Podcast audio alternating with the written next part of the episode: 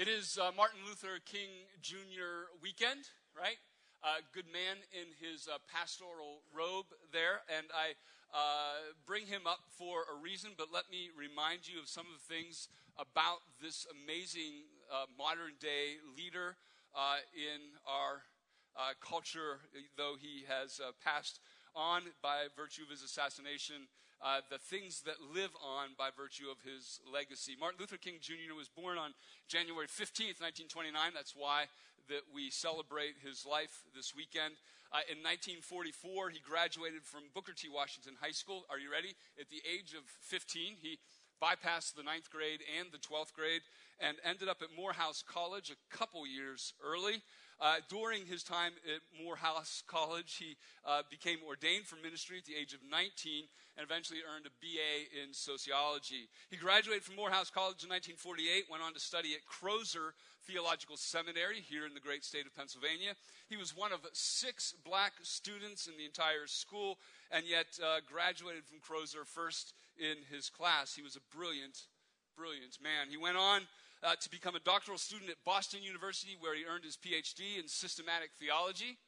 Yikes. In 1955. And that fall, at the age of 24, he became the pastor of Dexter Avenue Baptist Church in Montgomery, Alabama. Listen, he had at least a half a dozen opportunities to either teach in the university or to pastor churches, and he chose to go to Montgomery, Alabama, him and his wife, Coretta, because they wanted to re enter the South uh, in order to lead God's people there. What he didn't know is that only months after being in Montgomery, a woman by the name of Rosa Parks would walk onto a bus and sit just one row into a whites only, sadly, whites only section of the bus. She was arrested, and there began a bus boycott in Montgomery, Alabama. And uh, guess who was at the lead of that boycott? It was Martin Luther King Jr. He was thrust into not only leadership there, but later the national spotlight as a leader for the Southern Christian Leadership Conference to coordinate activities related to the civil rights movement. It was all nothing that King esteemed to be, but rather a mantle, a cloak, uh, in the language that we've learned in 1st and 2nd Kings, a cloak placed on him in numerous places and on many occasions. Martin Luther King Jr. persisted in the calling that was upon him. He would inspire a movement for justice. He would influence legislation for civil rights. He would be the youngest at 35 to ever receive the Nobel Peace Prize among many, many, many, many other accolades. But, as you know, it would come at a cost. Many would doubt his abilities because of his youth. Many would secretly attempt to corrupt his name and his position. And most of all, many would mock him, imprison him. He was thrown in prison 30 times in his short life, and eventually he was assassinated on April 4th, 1968, at the age of 39. There were doubters, there were corruptors, and there were mockers of one of the greatest leaders in modern history. And today, as we continue to look at Elisha, what I want you to see is that the very same thing is happening to our friend, our prophet Elisha in Second Kings. If you remember, uh, Elisha is just being a farmer's son. When Elijah comes by and lays his cloak on him, a mantle, and a call to become prophet in Israel, he spends time with Elijah, maybe a decade or so. And last week we witnessed that amazing picture that Anya captured for us of Elijah being taken up into heaven in a whirlwind, leaving Elisha as the lead prophet, a position that he did not esteem or imagine, but one he found himself in. And as we know it today, a position that would prophesy hope for a people about to be thrown into exile. And remind you that as we study Elisha this winter and this spring, it is that we might hear that message of hope from one who came to prophesy in a very difficult time in which no one seemed to have much hope. As Elijah had prophesied in exile, Elisha was the one to prophesy a return, a reversal of the reality that in many ways gives us a pre understanding of the reality of Christ in our lives. That though the sin has thrown us into exile, we have this hope in Christ of a grand reversal of redemption as we sang about our Redeemer this morning. So, how do the first days of Elisha as prophet go? Last week we saw that first moment. Well, that is our text today. In fact, if you wanted a cute sermon title, I don't focus on cute sermon titles because I spend way too much trying to think of cute sermon titles. Uh, it, it, would be a what the, the, the first days of the prophet Elisha. That's not even very cute, is it? No. Uh, so anyhow, we'll just forget titles altogether. Uh, how would Elisha deal with the doubters, the corruptors, and the mockers? Well, that is where we land today, and hopefully in this, uh, learn how we indeed in today's world could live as messengers of hope in a broken world, and how we face, even in our lives, uh, those those who doubt us, those who seek to corrupt us, and those who tend to mock us. Ready to go there? 2 Kings chapter 2 verses 15 through 25 is three stories that we will read and comment on separately as we work through this text. So, uh, really, three sermons in one. Don't get scared. I'm going to try to move quickly. You ready? 2 Kings chapter 2 verse 15. Now, I'll read and kind of talk a bit about the text as we go through it and then make some application of it. You ready? Verse 15 Now, when the sons of the prophets who were at Jericho saw him, who was Elisha, opposite them, they said, The spirit of Elijah rests on Elisha.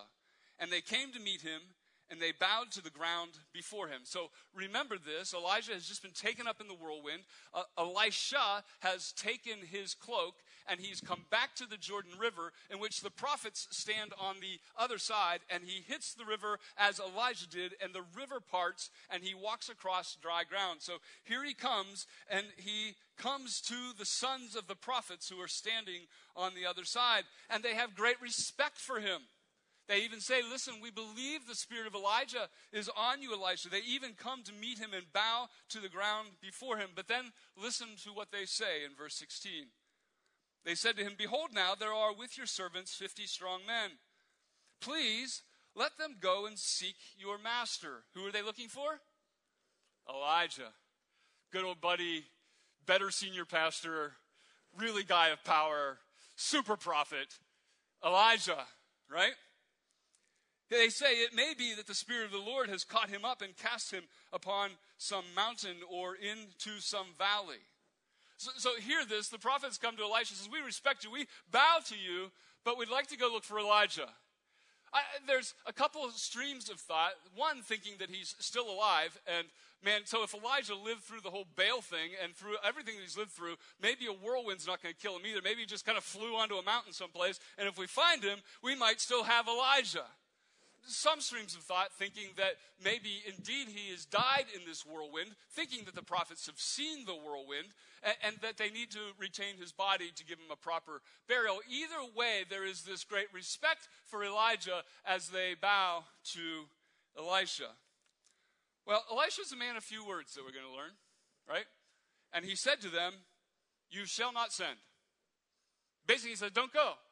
I, would like to read into the text a bit in thinking that he said, listen, Elijah and God and I, we like talked, and uh, he got taken up into heaven, and I stood there and watched it firsthand. Uh, he's not anywhere on these mountains. You don't need to go. But, verse 17 says, when they urged him till he was ashamed.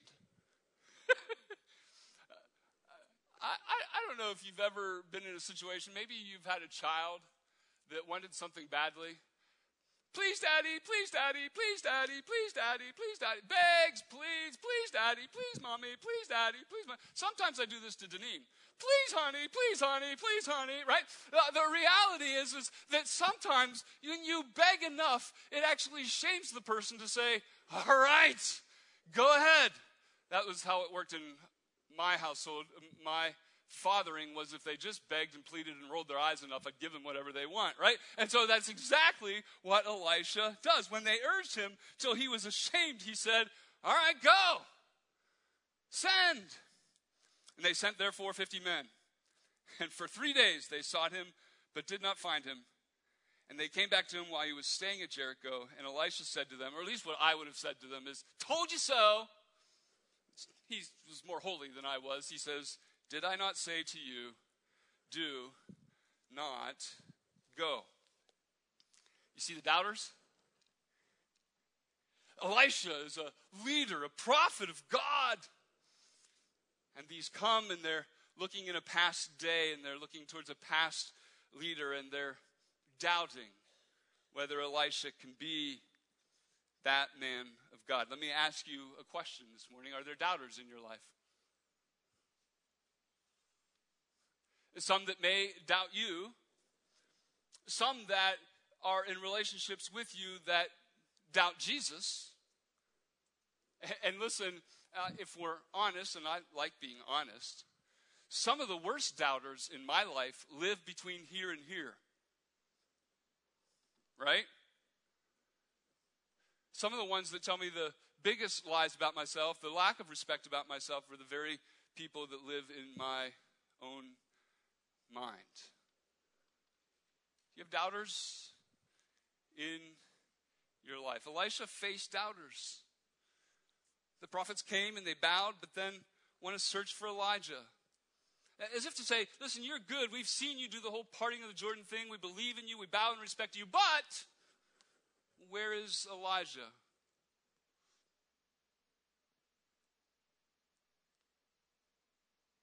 At some degree, these prophets are doubting that Elisha is at the same level as Elijah was. Are there doubters in your life? Doubters of the person that you've been called to be, doubters of the God that you serve. And sometimes those doubters live in our heads. What do we do with the doubter? Well, let's look at Elisha. What does Elisha do with the doubter? Notice that he does not use his authority or power to overwhelm the doubter. He doesn't stand upon some rock, take some kind of staff, and do 13 miracles to say, Listen, I'm the guy. That's not what he does. He's even soft enough to be ashamed at their ludicrous requests and lets them go.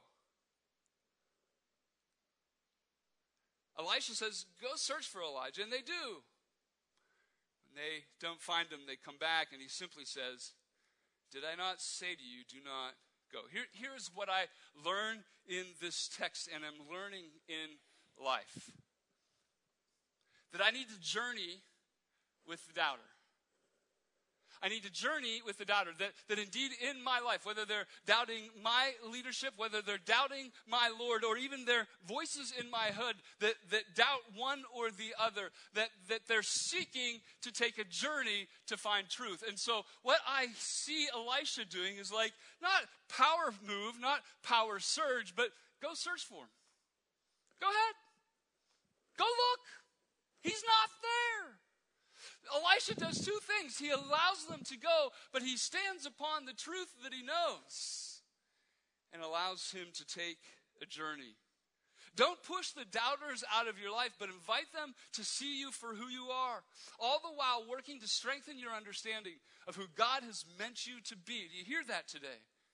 Voddie Baucham is a, a great preacher, uh, theologian, and a very large guy that you just respect when you see him, right? So Voddie Baucham is this guy that loves Jesus. And I'll never forget one of the first times I ever saw Voddie Baucham, it was um, at an Alistair Begg conference uh, up at Parkside Church. And, and he told this story or gave us this truth. He said, Listen, when doubters come into your life, especially referring to the doubters in Jesus, he says, uh, d- Don't push them away, but walk with them.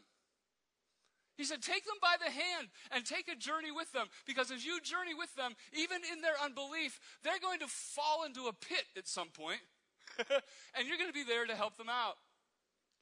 And then you'll journey with them some more, and they're going to fall in another pit, and you'll be there to help them out. And then you'll walk with them a little bit more, and they'll fall into another theological pit, moral pit, the reality of a relational pit, and you'll be there to help them out. And pretty soon, because you have journeyed with them, they'll see Jesus in you. I think that's what Elisha's doing. Go search for him. Let me journey with you. And when you come to the conclusion that God has anointed me as prophet, then you will join me. And they did. Journey.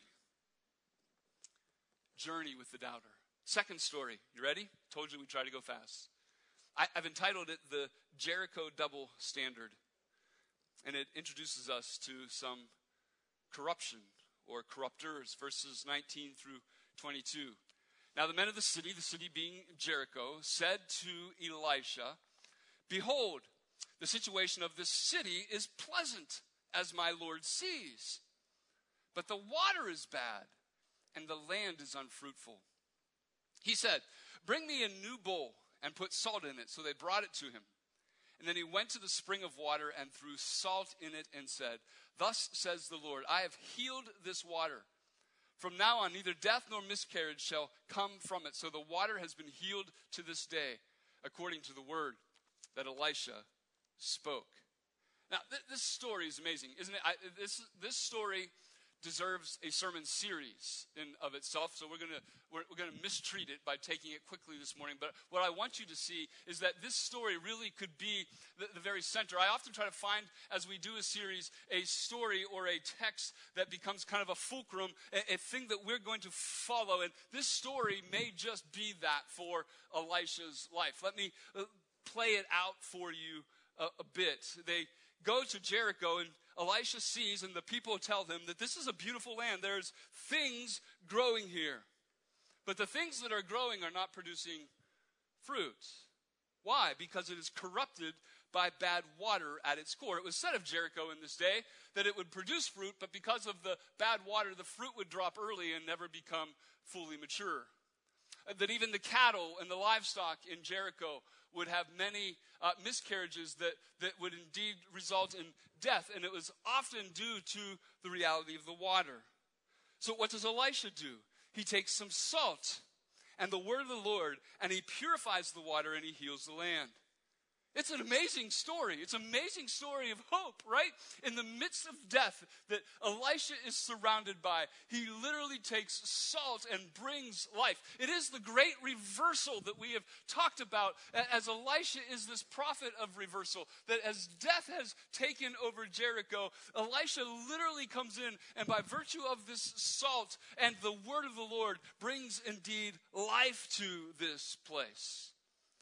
But listen, it is a story that is even more meaningful when you remember some things about Jericho, the city in which it takes place. Many of us remember the great Sunday school story of the defeat of Jericho as God's people, led by Joshua, came into the promised land. Remember that? They're just coming into the promised land, and they've crossed the Jordan River, and they come to Jericho. It's a fortified city with a large wall, and God says, Listen, I want you to go out and do what? March around the city. Here they go. Seems like a crazy idea. They do that for six days. On the seventh day, God says, You're going to march around seven times this time, and then you're going to blow the trumpets, and the city's going to fall in. To which they all went, What? And that, but hey, listen, your God will do it. And they do it, and the city falls, right? And it is destroyed. We remember that Sunday school story. But what Sunday school may not have told us is that in Joshua 6:26, God follows up that story and says this, cursed before the Lord be the man who rises up and rebuilds this city, Jericho. So the city is destroyed, and God says, You shall not rebuild this. In fact, the one who rebuilds the city will be cursed. God has given the city into your hands, and it shall not be rebuilt. But wait a minute, you say, Pastor Rick. We're now a number of years by that, and there's a city called Jericho that Elisha is in. How did that happen? Well, I'm glad you asked. Because during the reign of Ahab, which is current to this story, Ahab indeed rebuilds the city. Not paying any attention to the reality of a curse that was mentioned years before. And it's a beautiful city because it's a beautiful place. Some of you have seen Jericho but the city is cursed. It looks beautiful, but at its core, the water is putrid. That is, until God determines to reverse the curse. Through whom? Through Elisha.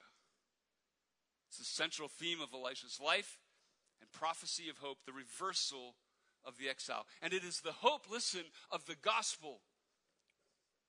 We, you and I, can look as beautiful as we want on the outside, but without Jesus in our hearts, we are still dead in our sins. Until the curse of sin in our hearts is reversed, we will not produce any fruit that is eternal in nature. We, we, we sing a song often at Christmas time. We just sang it this past Christmas Joy to the world, right? Do you remember hymn 3 or verse 3? No more let sin and sorrow grow, nor thorns infest the ground.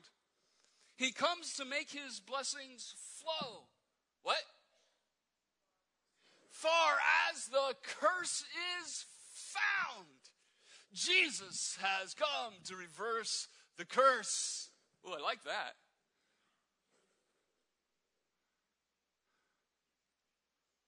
And Elisha is that prophetic voice of that great truth. Let me ask you do you know corruption in your own hearts? The things that eat at us from the inside out. Do you know corruption from the outside in? The people that serve as a constant threat in our lives to convince us that the outside is more important than our hearts. You hear me? The people that tend to draw us away from Christ and into the things of the world. The people that draw us away from making him our all to making him a sliver of the piece of the pie the people in our lives that draw us to corruption, thoughts about ourselves, thoughts about the world, fears about the reality of our circumstances. Well, if you know those corruptors, whether they be internal corruptors or whether they be corruptors from the outside, hear this hope from the miracle of Elisha that would precede the life and death and resurrection of Jesus. How do we face our double standard? How do we heal the corruption of our hearts or the corruptors that stand around us? I'll tell you how we apply the gospel. Elisha went and got salt, and we could have a fascinating study of the reality of how salt was used in those days. But let me skip to the end of that chase in the reality that, that salt has come to preserve and to purify. And so he asks for salt and he pours it in the water, and the water is healed. Likewise, in our corruption, when Jesus indeed pours his spirit into us, the gospel comes, it purifies and it preserves. And listen, for the corruptors in your life, the people that push in on, on what you feel comfortable with, the people that indeed tempt you from the outside, listen, the reality is, is our goal, our message of hope is to apply the gospel to them. A.W. Pink love that name, great theologian, has said this This miracle at Jericho speaks of neutralizing the effects of the curse, overcoming the power of innate depravity. So get it. Where there is corruption in your heart, the nasty things that sneak into your life that create double standards and unfruitfulness, apply the salt of the gospel and where there are people in your lives that tempt you, tempt us to things that are not good, the things that lead us from Jesus and eternal fruitfulness or fruitlessness in our lives. Think about this. How can I reverse that curse? How can I apply the gospel to their lives rather than have them lead me to places I don't want to go? We have hope. We're to be messengers of hope, even as Elisha was in this story. Alexander Stewart, you'll hear me quote him from time to time. I have uh, purchased a book by him of sermons through the life of Elisha. It's a great um, Scott preacher says this what every sinful man and woman supremely needs is a change of heart. And the only thing that will change the hearts with a change that is vital and saving, read fruitful, is the salt of the grace of God. Listen, journey with the doubter, apply the gospel to the corrupter, and it leads us to this third story. And some of you who read ahead cannot wait to hear what I'm going to say about this. Are you ready? Verse 23. Elisha, he went up from there to a place called Bethel. And while he was going up on the way, some small boys came out of the city and jeered at him, saying, Go up, you bald head! Go up, you bald head! Some of you are just offended at that. Well, so was Elisha. He turned around, and when he saw them, he cursed them in the name of the Lord. And two mama bears. You ever face an angry mama bear? You ever face a mama bear trying to protect her cubs? Two she bears came out of the woods and tore 42 of the boys. Yeah, I just, like, I just read that from the Bible. From there, he went on to Mount Carmel, and from there, he returned to Samaria. I have to tell you a cute, funny story because this is a heavy place in the scripture, right? So sometimes cute, funny stories can help us, right? My son loves Jesus. Uh, and has from a very young age. But he also has a very strange sense of humor that he gets from his mother. that's, that's not true. This is something that I would have done. So uh, he is a senior in high school at Heartland Christian School in Columbiana, Ohio, and he is on the uh, homecoming court, right? He would then even become homecoming king, just to brag on him for just a second. But at Heartland Christian School, when you are on the homecoming court, they do this bio thing for you, right? And one of the things in the bio is they ask you for your favorite Bible verse. Hear the story, right? His favorite Bible verse that his Bible teacher let him use that got pronounced over the gymnasium as his favorite Bible verse was, and he turned around, and when he saw them, he cursed them in the name of the Lord, and two she bears came out of the woods and tore 42 of the boys. It's a proud moment for me as a father. What in the world? When you see him, ask him. It's true. Listen, th- this is hard, isn't it? Like, is this a place that you'd like to be like Thomas Jefferson, who, who, who took scissors and just cut out some pieces of the Bible and said, I wish that would have like never happened? We can't. It's here. What does it mean? Well, Elisha's life quickly turns from grace to judgment. But again, let's consider the place in which it happens. Bethel has some great biblical roots. It would be the place that Jacob meets God and that whole Jacob's ladder thing happens, right? It literally means the house of God. But Bethel has become a place of great evil. Pink again says this originally, Bethel was called the house of God, but now it has become a habitation of the devil, one of the principal seats of Israel's idolatry. What has happened to Bethel? Well, during the reign of Jeroboam, a calf was built in Bethel as an alternative place of worship. And it had led to a complete abandonment of God and a place of worshiping Baal, a foreign, false God. So get this there's a transformation that has happened from being the house of God to now being a place seated in idolatry and in evil. Generations have gone by of learning not of God, but of Baal. Not of the creator God, but of a calf that we now worship. And there has been a hatred, a mockery of Jehovah in this place. And so these young boys, as they come out and there's all kind. Everybody likes to make a big deal about something, right? In commentaries, everybody wants to make a big deal about how old these little boys are, right? Uh, I, I think they're old enough to make decisions. I think probably a good translation is really that they're young men. But irregardless, right? They they come out not just as little young innocent boys, right? They come out with generations of sin being taught to them, of Baal. And so when they hear that one is coming, that is the servant of God, they go out and they mock him. They mock him. They say, Go up. What's that in reference to? Well, it's in reference to a mockery of Elijah. Hey, where uh, that other guy went, why don't you go too? Why don't you get out of town? Go up. And then go up, you bald head. Now, some of you that are less inclined on top, you need to know this that in these days, hair was a sign of prominence and power and goodness and faithfulness, right? But Elisha seemingly has some kind of ailment. It's not that he went to the barber early that morning and had it trimmed, right? It's a, an ailment that he has that has left him without hair. And so they find a weakness in him and they begin to mock him. Why don't you go up, you without any power? Go up, you bald head. Listen, it's not a naive little game that kids are playing. It is a generational sin of mockery to our God. And so Elisha turns them to the hands of God. Cursed are you. Did Elisha know that two angry mama bears were going to come from the woods and destroy them? I don't think so. But that's the hand of God.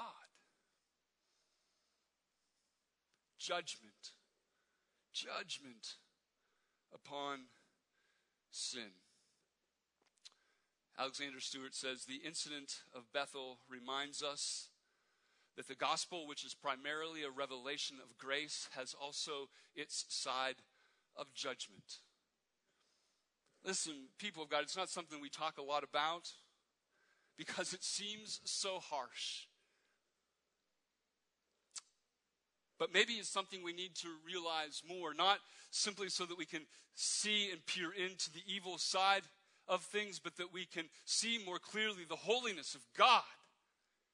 God is not one with this wide array of grayness that eh, if you want to worship him a little bit, it's okay. If you want to say you like this God and this God and this God, if you want to say that, listen, my money is important as well as my God is important, if you want to say those things that bring mockery to his holiness, it will bring judgment because he is a holy God, the one true God, the only God who is to be worshiped above all gods. And his judgment is real.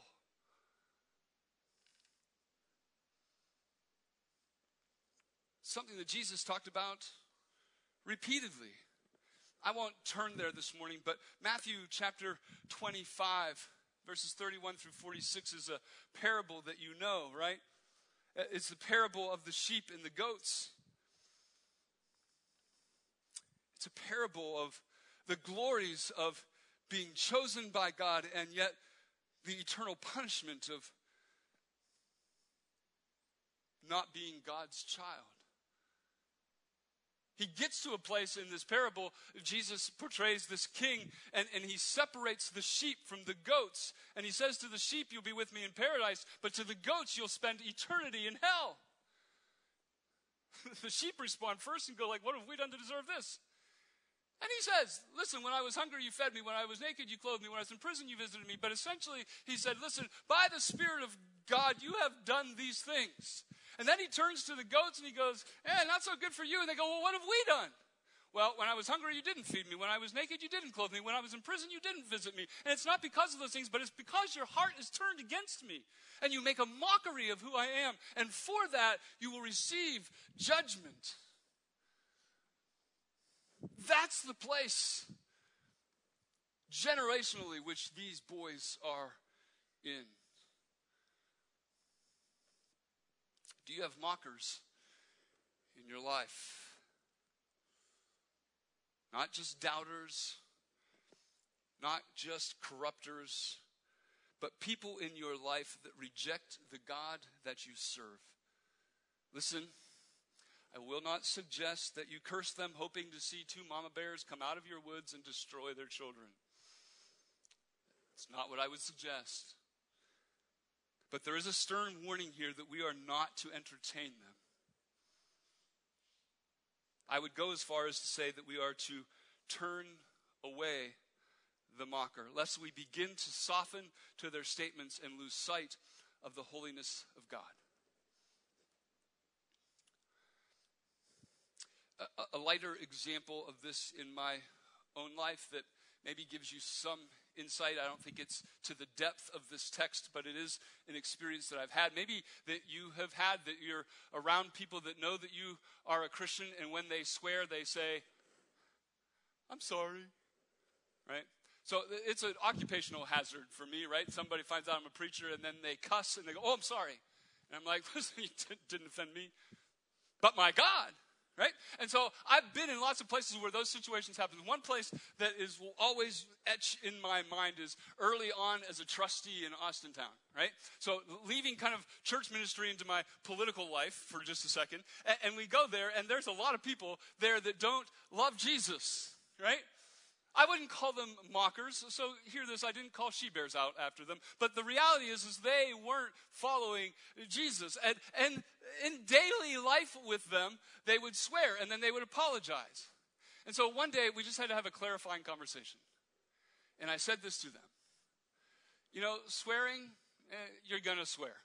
Don't be all apologetic. I know I'm the preacher. It's okay. Hear that? But do not, I, I beg of you, do not take my Lord's name in vain. So the GDs, and you got that right? The GDs and the Jesus Christ and those kinds of things, when I hear that, I am offended. Because that's a mockery to my God. And the room got really quiet. But I had about a half a dozen men who heard about the holiness of God in that moment. And there was one who refused to hear of the holiness of God. And I think he'd used GD so many times in his life that it just blustered out. And he would continue to apologize, but continue to use it. And I didn't call down she bears. But when he used it, I didn't laugh. I didn't back down. I said, Sir, you offend my God. So listen, turning away the mockers is not cursing them, but it is using that moment to say, listen, that's not acceptable in my world. You will not mock my God. Turn away the mockers. Sometimes in our lives will be times in which we have to walk away from people who do not get that. So listen, Elisha, he journeys with the doubter. He applies the gospel to the corrupter, but he turns his back on the mocker. Because Elisha had one goal in life, and that is to proclaim the holiness of God by prophesying the hope of God. It brought doubters and corrupters and mockers into his life. But, but when we build our lives around the holiness of God and become proclaimers of the hope of God, guess what? We're going to have doubters and corrupters and mockers. What, what will we do? Well, let's learn from Elisha. Let's journey with the doubters that they might see Jesus Let's apply the gospel to the corrupter that they might see Jesus and turn back the mocker that they might see Jesus. That was Elisha's hope, and he was a proclaimer of it. Likewise, people of God, we need to be about the same. That we would build our lives around the hope of the gospel, that we might become natural pro- proclaimers of that same gospel. Let's pray together. God, three crazy stories that arise all kinds of emotions and maybe questions, maybe angst. Would you help us to hear your voice? Would you send your spirit in our hearts that we would hear hope in these places, and that indeed we'd be inspired to build our lives as proclaimers of hope, that indeed you are holy, you are worthy, you are precious in our sight and in our lives, that we might be bold to lead doubters, to impact corruptors, and to change the lives of mockers. I pray in Jesus' name. And all God's people said, Amen. You stand.